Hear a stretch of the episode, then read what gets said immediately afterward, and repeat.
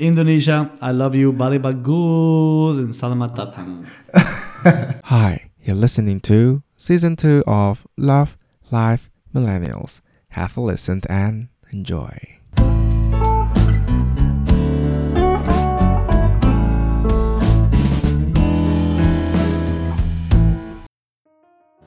Alright, today I am very excited to do this episode because, well, now you already listened to the sound. We are recording this podcast over a glass of wine. I don't know if any of you guys have ever taken a look into the podcast logo, but there was a cocktail image on it.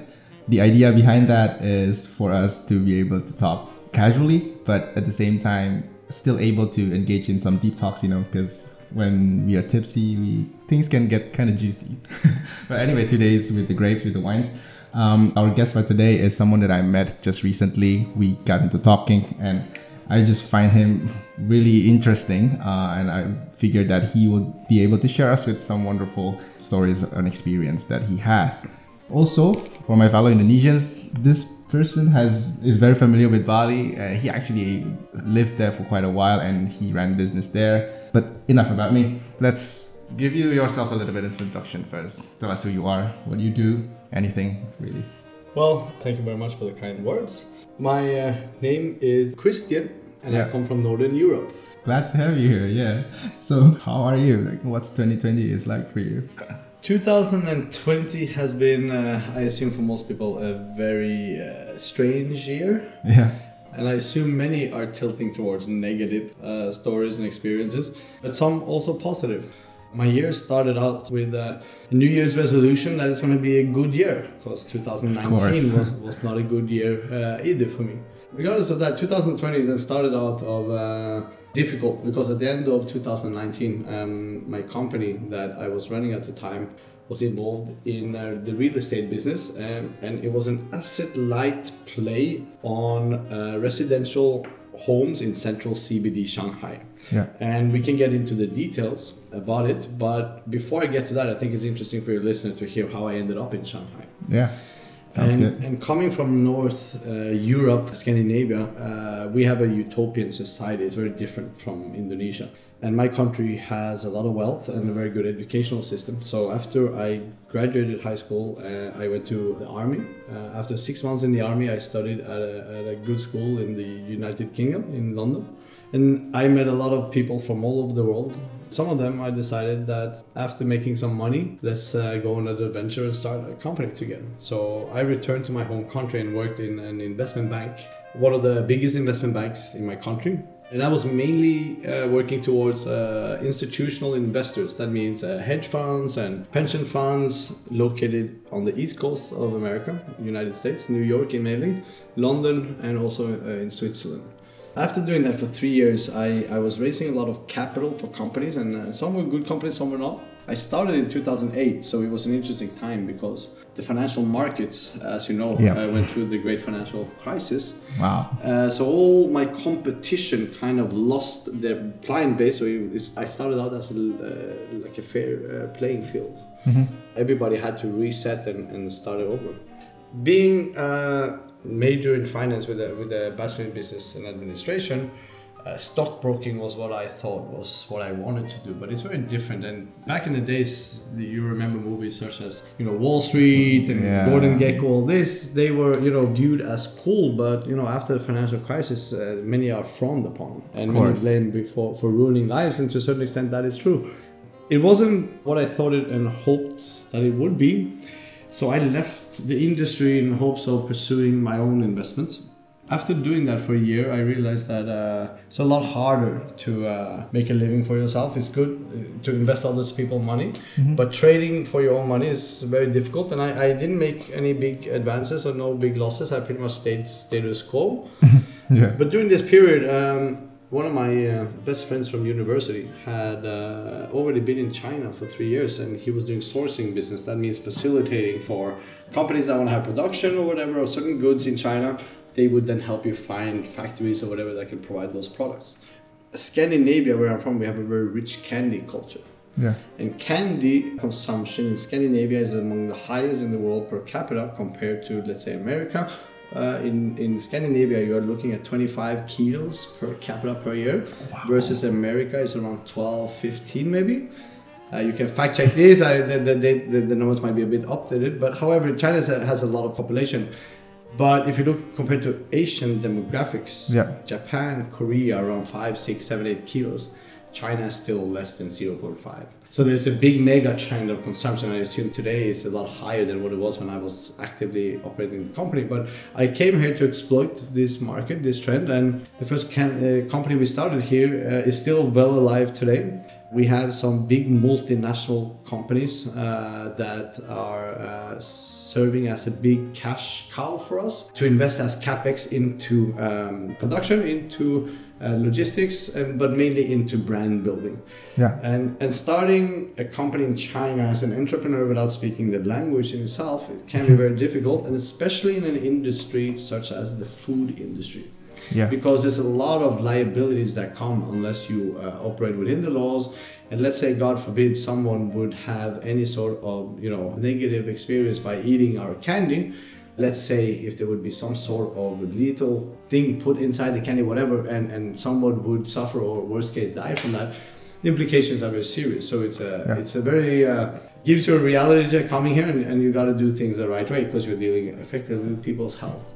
Our Northern Europe and Scandinavian culture has a very good candy culture. We have the best candy quality of the world. So it means that we have no high fructose corn syrup, it's only real sugar. There's no artificial coloring or flavoring. Yeah. So it's as natural as it can go. I'm not saying candy is good for you, but Chinese consumers, by the way, Chinese consumers are among the smartest consumers that I've ever encountered. I can tell you about that later. However, people are willing to spend extra for their kids' well-being, and that counts for candy as well. So the company did very well, and it grew to a size where my lack of Chinese skills together with my partners meant we had to hand it over to someone more experienced. And we got a deputy CEO of a multinational candy company that is in Indonesia and all over the world to take over our candy company and take it further. And today the company is very successful. I have sold half of my shares, but I am sticking on to the rest in case it becomes a very big and company. I don't want to be the guy who sold early. And then you asked me how was 2020? Like most of the money that I made from that, I took to invest with some other partners into a real estate company. Yeah. And to give you a breakdown of the business, you have to understand that Shanghai is a very unique city.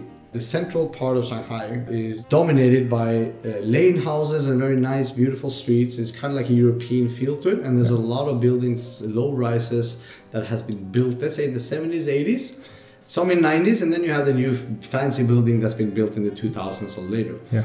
And the living standards in China has, of course, increased massively. And if you look at the real estate prices in China, they have grown with a 12% compounded annual growth rate. Mm-hmm. For those who are not very familiar with finance, that means that home prices to buy them has pretty much effectively doubled every 5-6 years. Yeah. And this has been going on since the early 2000s until 2018-19. Of course, there was a little bit of a gap in 2008.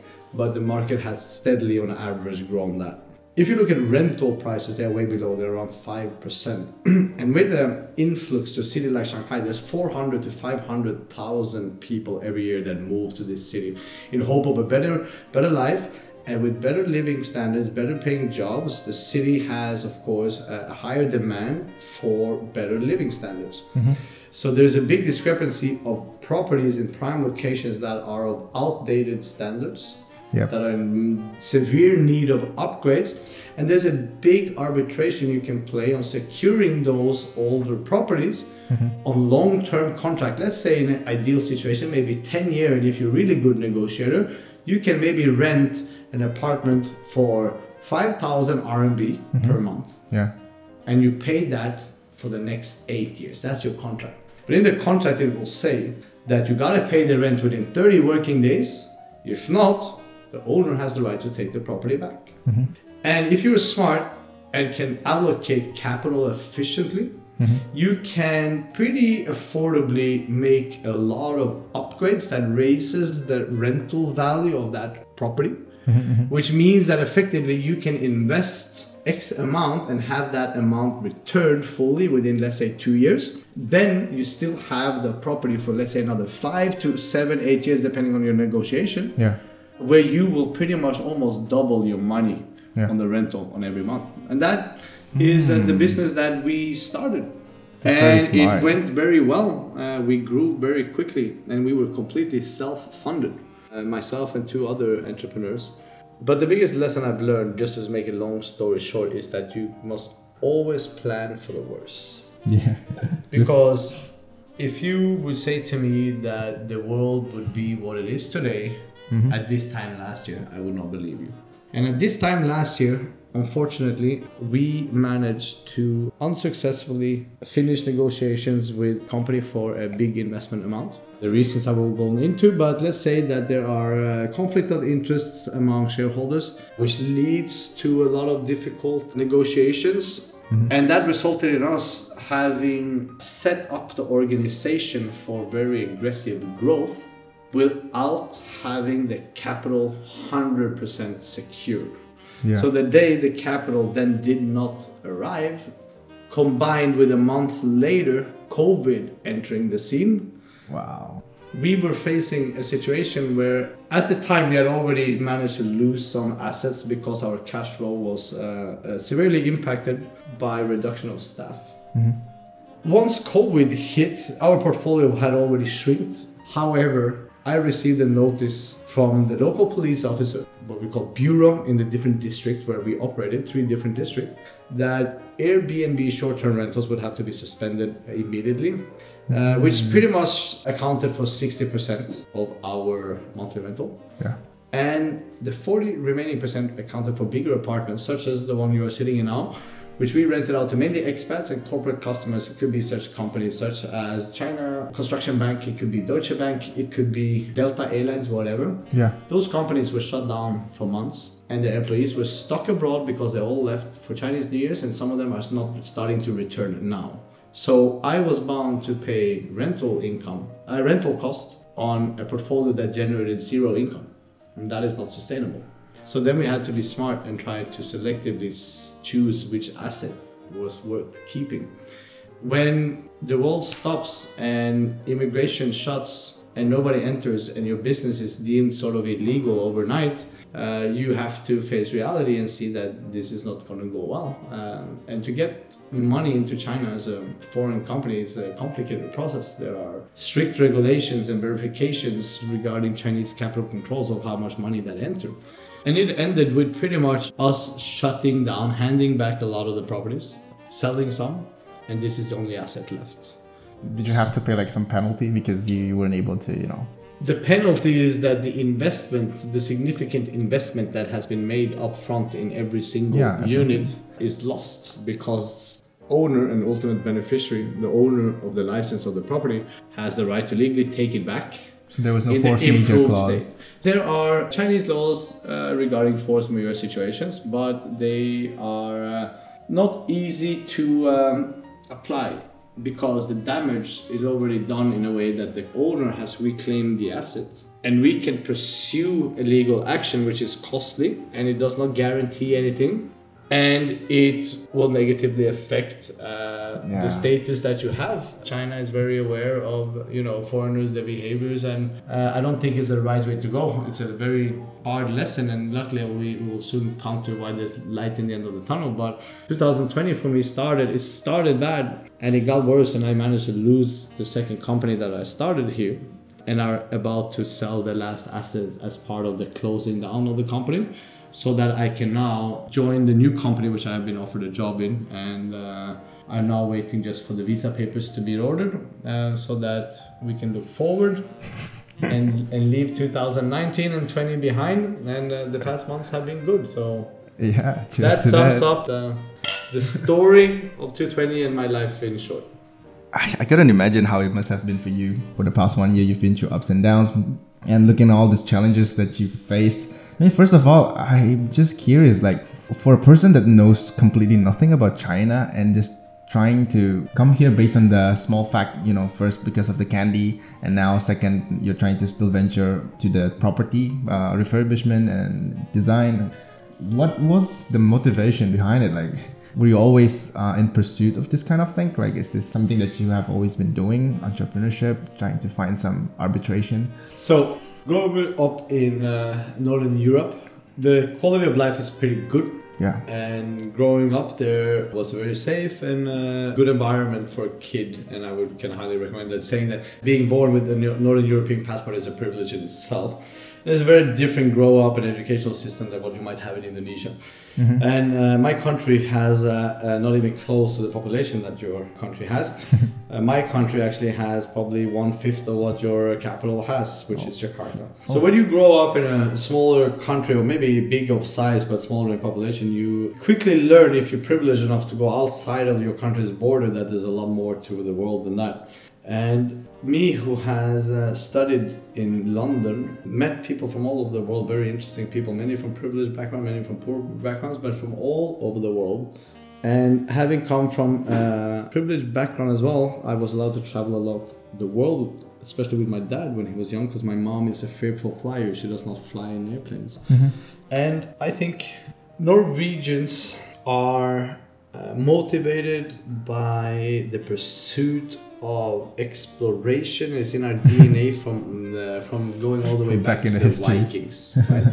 So my ancestors, they built boats and they explored, and what they found outside our borders were treasures. They found new religions, and it has shaped the society that we live in.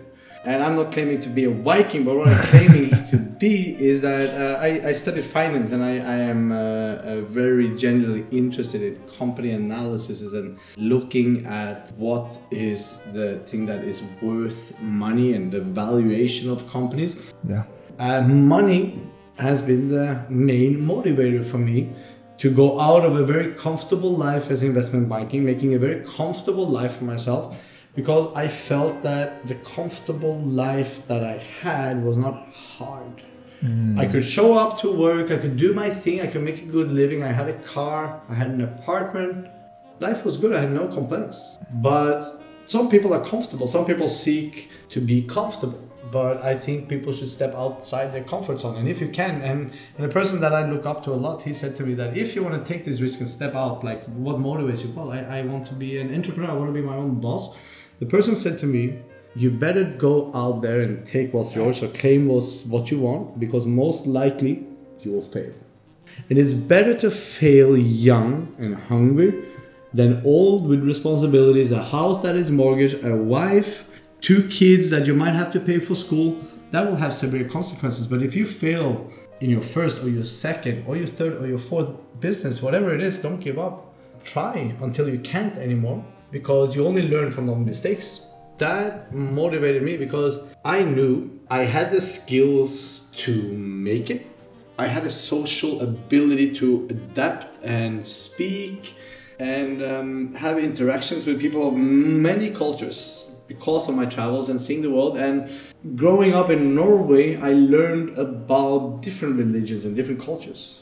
So it's not hard for me to understand. It's easy for me to have a conversation. When we met the first time, I know a lot about your country. That your Bintang beer bottle had 70 on it in 2017. Yeah. And why foreigners are not allowed to own that. I have gained a lot of insight. And being in China for 8 years, you see that the population motivates me to succeed. But the driver of success has been where I've been lying to myself. So if you ask what motivates you, it shouldn't be money, which it was for me. It should be your passion. If you do that, money will come eventually. So that is where I am right now in my life, is that I have realized that the motivation behind my whole journey so far in my life has been to become even more financially stable. But what I realized is I was doing it for the wrong reason. It wasn't what I was meant to do. I have a very big passion for martial arts. My participation in those disciplines, such as Muay Thai as well, has recently changed my life to a way better state, and it's also actually gained me new employment in a company which I could only dream at working on before. Mm. And I have taken a massive cut in quality of life to be able to get that position. I, as an entrepreneur, made a decent living, but now my gross salary, my base salary, has come down a lot, because I'm resetting. I'm not doing it for the money, I'm doing it for the passion. I truly believe, from one that has gone through it, passion is what you should do regardless, because you will not succeed financially doing something you don't love to do. It sounds to me that when you first started, you were so confident, right, about skills. You said you have enough social skills to adapt, and you have also the technical knowledge. But in the end, it went bad, and then now those are the things that you're still grasping into for you to be able to reset or restart your business, right? But one thing that I found interesting is, even when you were living, in your words, a privileged life, you still seeked out risk, right? You wanted more. I mean, do you think this is something that is only possible when you are already at a stage of life, when you're already comfortable?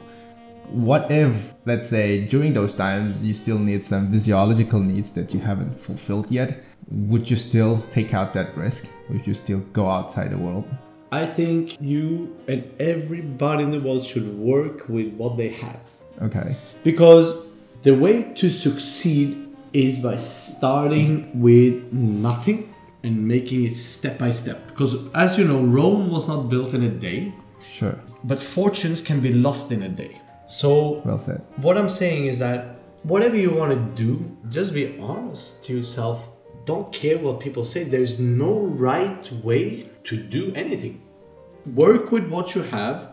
And if you're genuine at what you do, and if you dedicate as much time that you think about doing what you want to do, if you actually dedicate that time to doing what you want to do, you'd already be successful. One of the things that you gotta remember on your journey in life is that no means next opportunity. And everyone's like afraid. What the fuck are you afraid of? The people that are the leaders of the society of the world today, every idea has been slammed by everyone until they prove them wrong. So don't listen to anybody but yourself, but be confident and know that whatever journey you go on, don't quit. You're most likely to fail, but learn from the failures. Don't repeat the failures.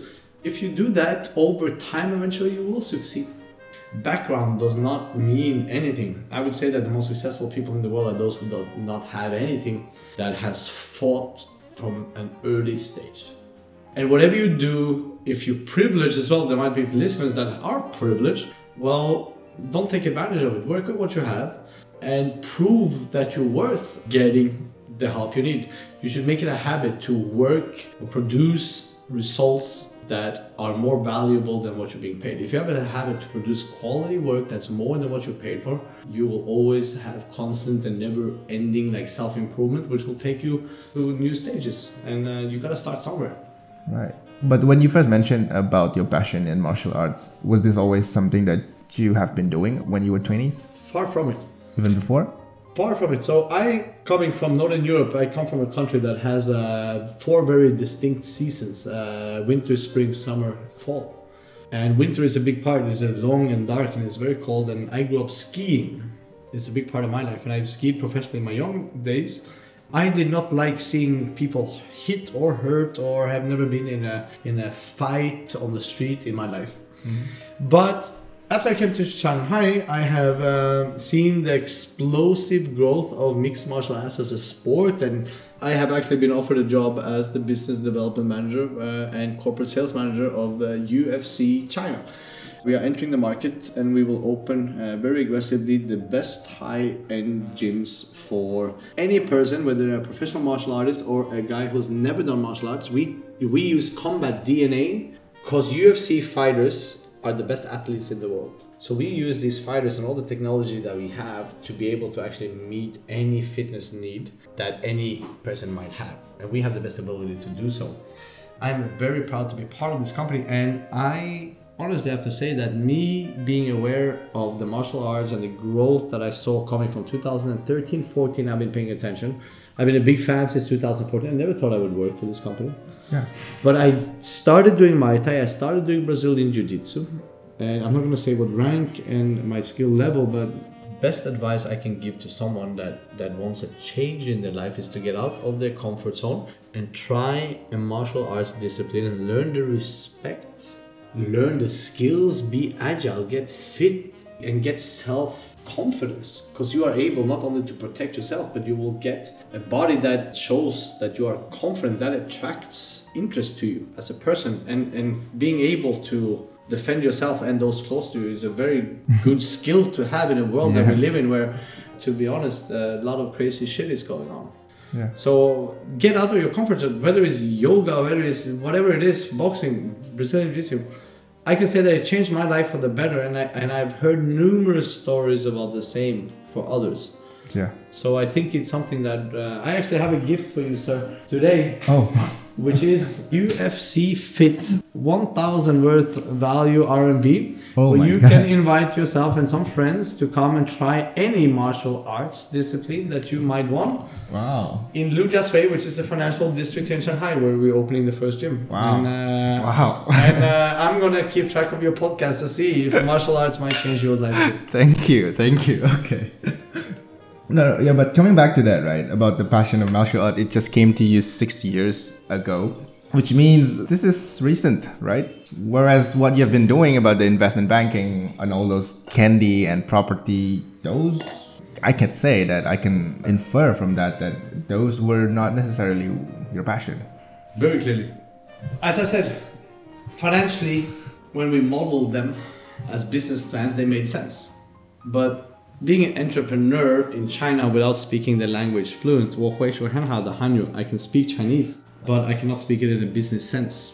That puts limitations. Once you failed here in China once, which my second company did, even though the first one is a success, I have always, since I came to China, been a boss, which you call a laoban here in China.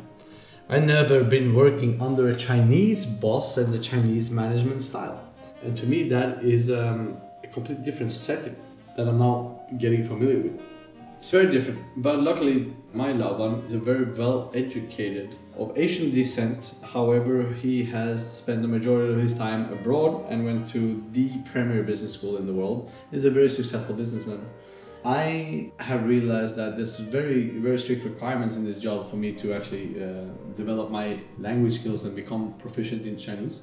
And I have sort of given myself over to him and said that, okay, I'm going to learn from the best. He's a very successful businessman, and see how that goes here. I think in China, doing business here, it's they are very welcoming to foreigners here. I genuinely believe that Shanghai is one of the best entrepreneurial cities in the world. If you manage to get here and can afford to get here, you can actually live a quite affordable life outside of the city center. But you will meet people that are extremely opportunistic. I can vouch for that.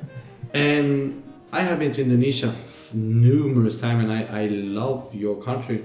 And I do believe that Indonesia and China relations, there's a lot of trade that will come between you, of course. But I do believe that Indonesians need to recognize China's not too far away, and the opportunities that present itself here versus what your country currently are offering are substantially bigger. I don't know your background, how you got here. I do know there's many more Indonesians here. There's Indonesian restaurants, and the only thing I can't find is bintang beer. But I really, really do. I'll bring you one next time. Please do. Bintang beer is my favorite beer in the whole world.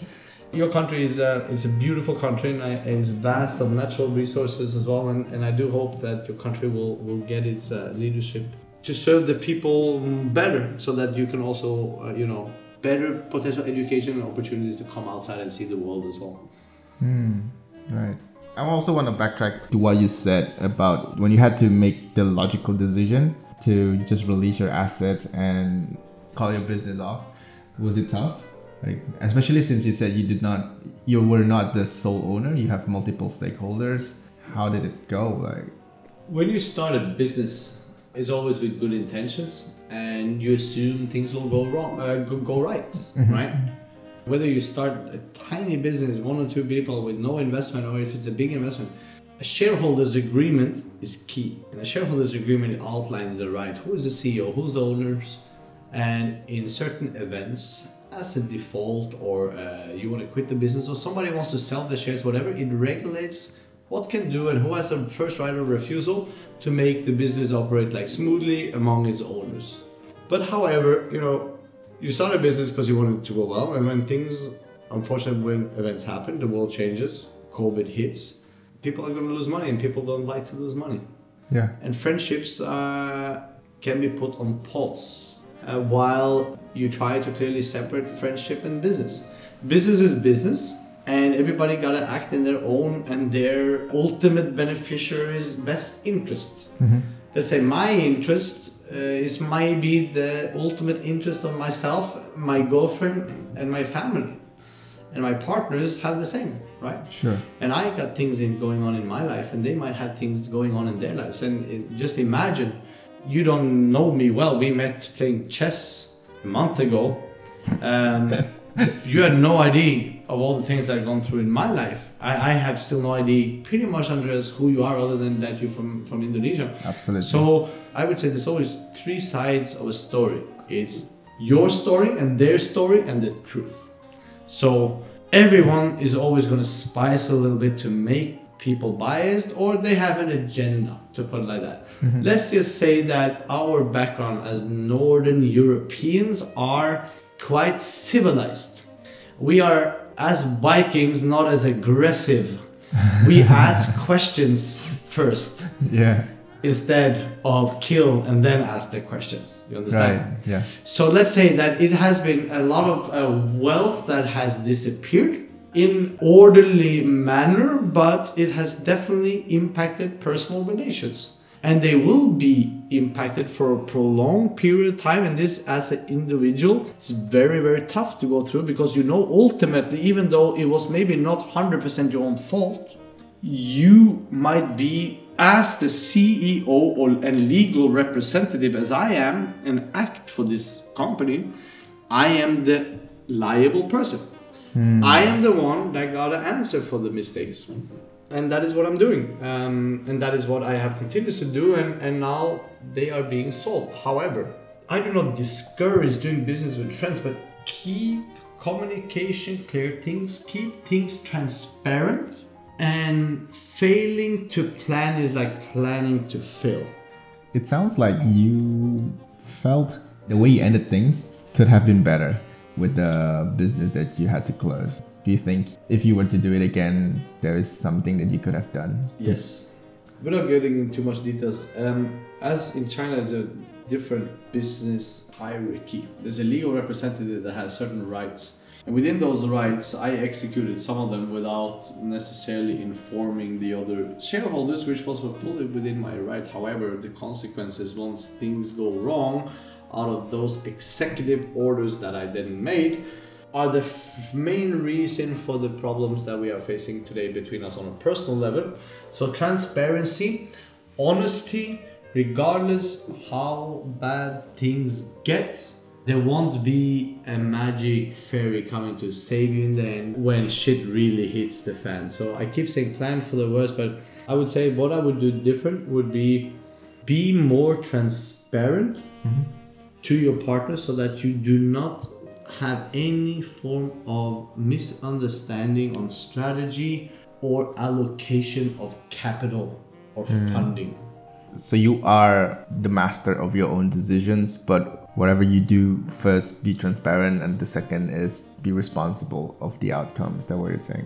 Yes, to a certain degree. Like, you have to understand that running a business is like a knife fight in a prison yard every day. Mm-hmm. People are trying to kill you, and you're trying to kill other people in terms of putting them out of business, and they're trying to put you out of business.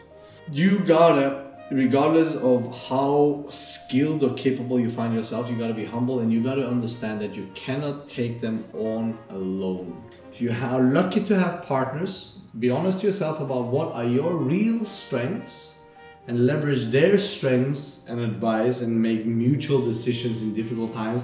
Don't put it all on your own shoulders and think that you are the only one, that as the leader of an organization that's going through difficult times, that is your sole responsible. A leader of an organization is actually responsible to the board of the company.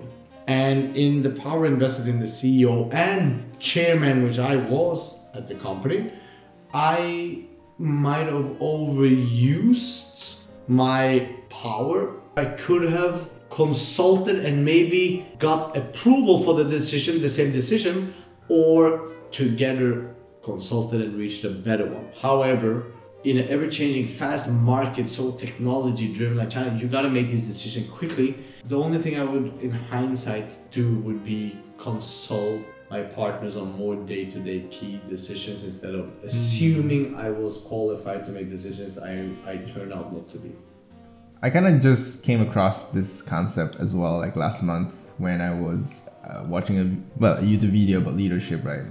The idea is just like, as a leader, you're not supposed to be the smartest person in the room, but you're supposed to be the one who is to know who is the smartest person in the room. So I kind of resonate with what you're saying. You were supposed to involve more stakeholders into the decision that you made, and that could perhaps lead into a more desirable result. I would say that your statement about leadership was almost perfect, but you could say it better in a way that a good leader does not have the answer, but he asks the right questions. And without going too deep, what that means is that as a leader, you should really value the talent in your company, because your company is only worth the people that's in it.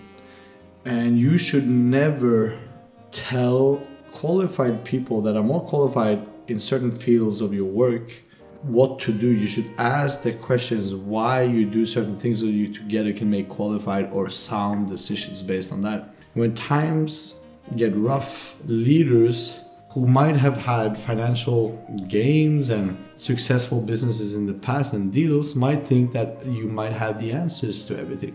Mm-hmm. But it turns out that you should trust the people around you because you hire them. Mm-hmm. And if you ask the right questions, they will guide you to the hopefully right decision. I like that. This is something that comes after a crisis, a post-crisis enlightenment. Let's just talk about facing adversity in general. Like, how do you manage to just be able to cut your losses, tell to yourself that, okay, suck it up, now it's time to move on, right? Because it's really easy to say to a person like, okay, you made a mistake, deal with it. But when you were the one who commit to the mistake, you tend to dwell, right? So do you see yourself as a person that dwell on mistakes, or you think this is not a problem for you? A man is only him true self when he faces adversity. Yeah. So during adversity, which means different times, pretty much, you show your real character. That might stick with you for the foreseeable future, but just remember that all failures eventually become funny. What do you have to do to get through a crisis, you say?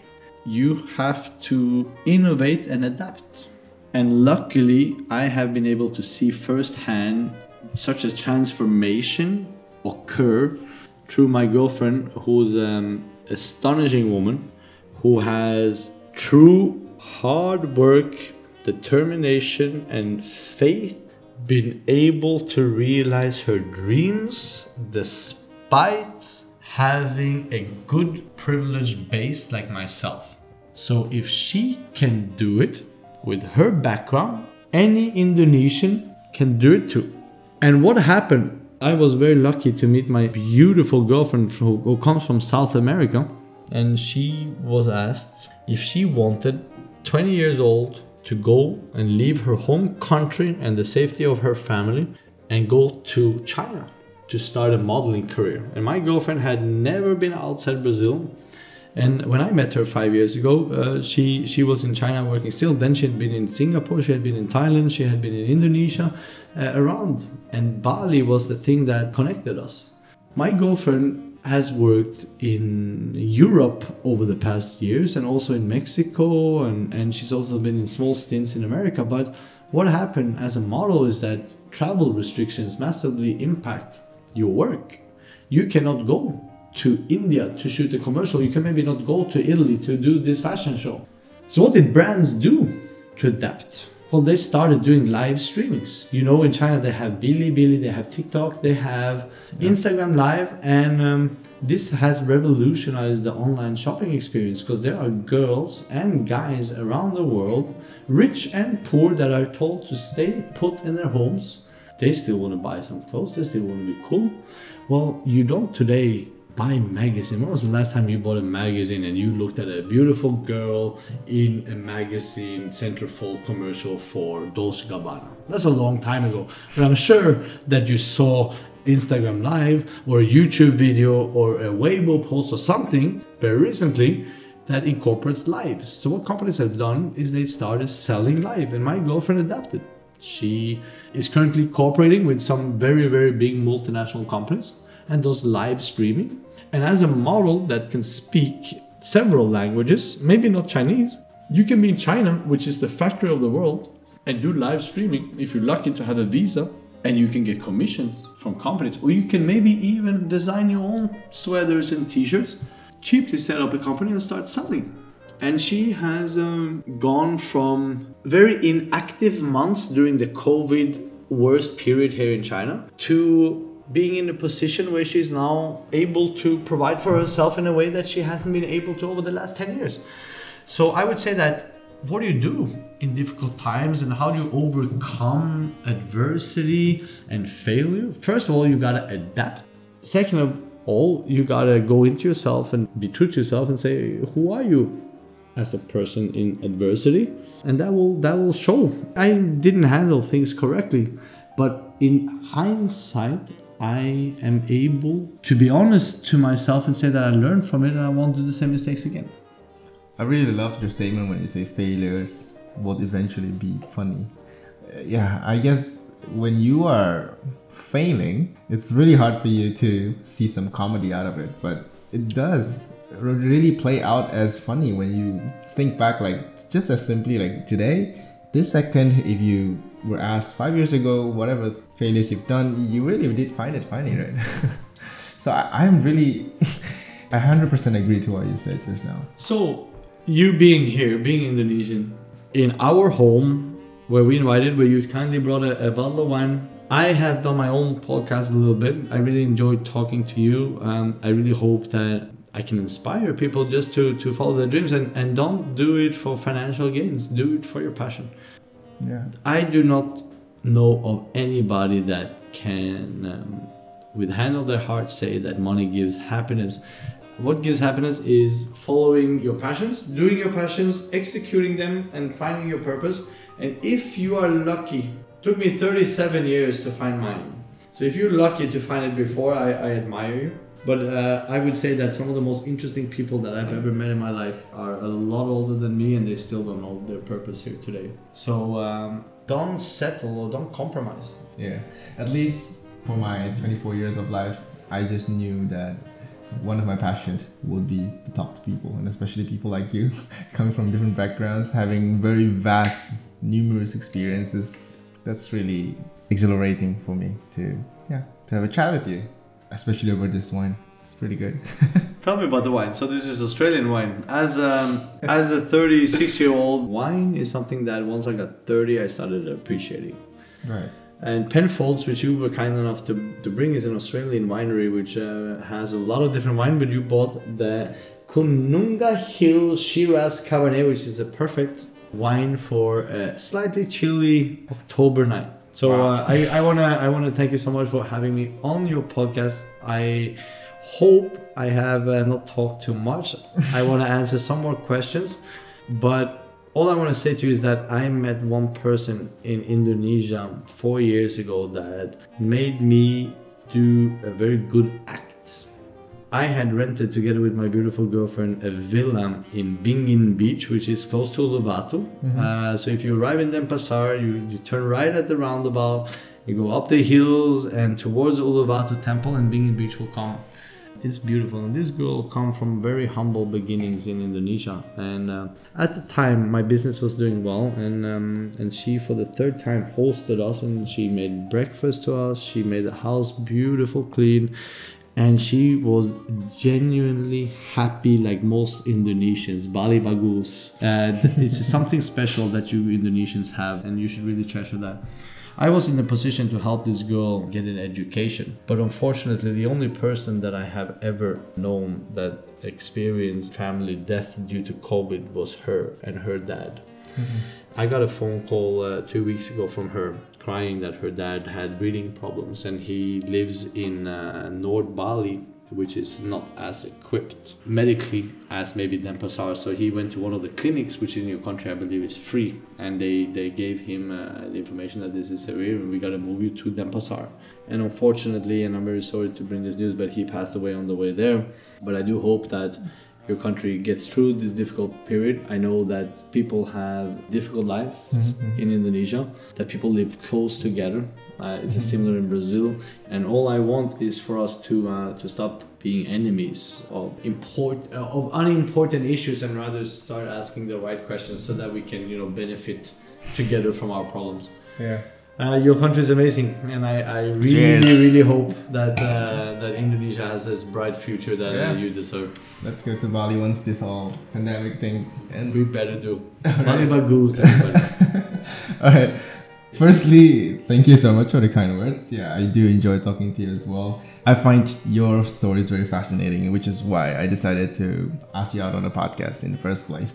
Just to wrap up our long conversation, which you have been so kind enough to share your knowledge and experience, I feel like you are in a place right now where you are very comfortable with life. You have a decent job, you have a very beautiful girlfriend from Brazil, and you also seem to have your passion.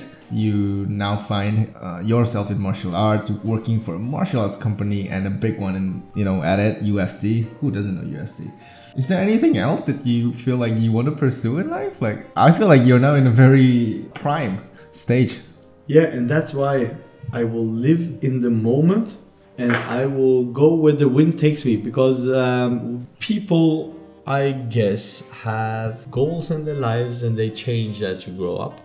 But when you see people you care about, their dreams starting to materialize, and if you end up through failures or successes, whatever it is, as long as no means next opportunity and you keep fighting, just remember you live once and hard work will pay off. For me personally, 4 months ago, there was no light in the tunnel. And now I'm in a state where I feel more equipped than ever to succeed. My advice, my final words will be, get out of your comfort zone, try something new, because you never know what doors will be open. But if you lock yourself in, if you don't socialize, that's a choice you make yourself. If you go out, everybody suck at everything the first time they do it, but progress equals happiness. And if you can find one thing that you get happy from progressing at, stick with it, be in it for the long term.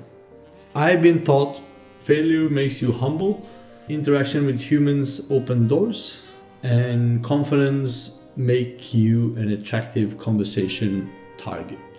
So many things that I agree with you.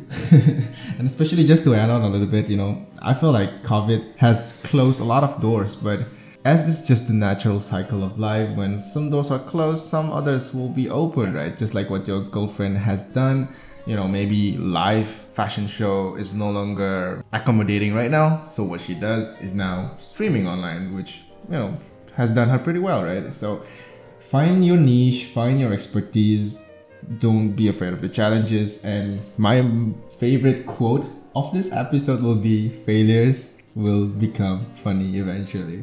And to finalize the podcast, be honest to yourself, because if you're not, the only one you're fooling is yourself eventually. Right. Okay. Christian, thank you so much for coming. I don't know what else to say. I think I can talk to you for more than 2 hours, but I'm afraid this episode has to end here for now. We can definitely make another session next time with another bottle of wine. If Indonesia likes me and you bring me a bintang, I'll be down for episode 2. Okay, that's a deal. I'll bring you some bintang bottles and that's another episode. Thank you very much, Andreas. It's a pleasure to have you here, and thank you for having me on. Yeah, pleasure on me too. Okay, so for the listeners, that will be the end of the episode. Thank you so much for listening. I hope you get a thing or two. I know we kind of digress a little bit here and there, but we just enjoy ourselves too much, and with the bottle of wine too. Your host Andreas is a little bit drunk, and now I'm taking him out to have another beer with me and my friends. Uh-oh. Goodbye in Indonesia. I love you. Bali bagus and selamat datang. Alright, okay, as always, I hope you have a good day, have a good weekend, and an even better one ahead. Bye bye.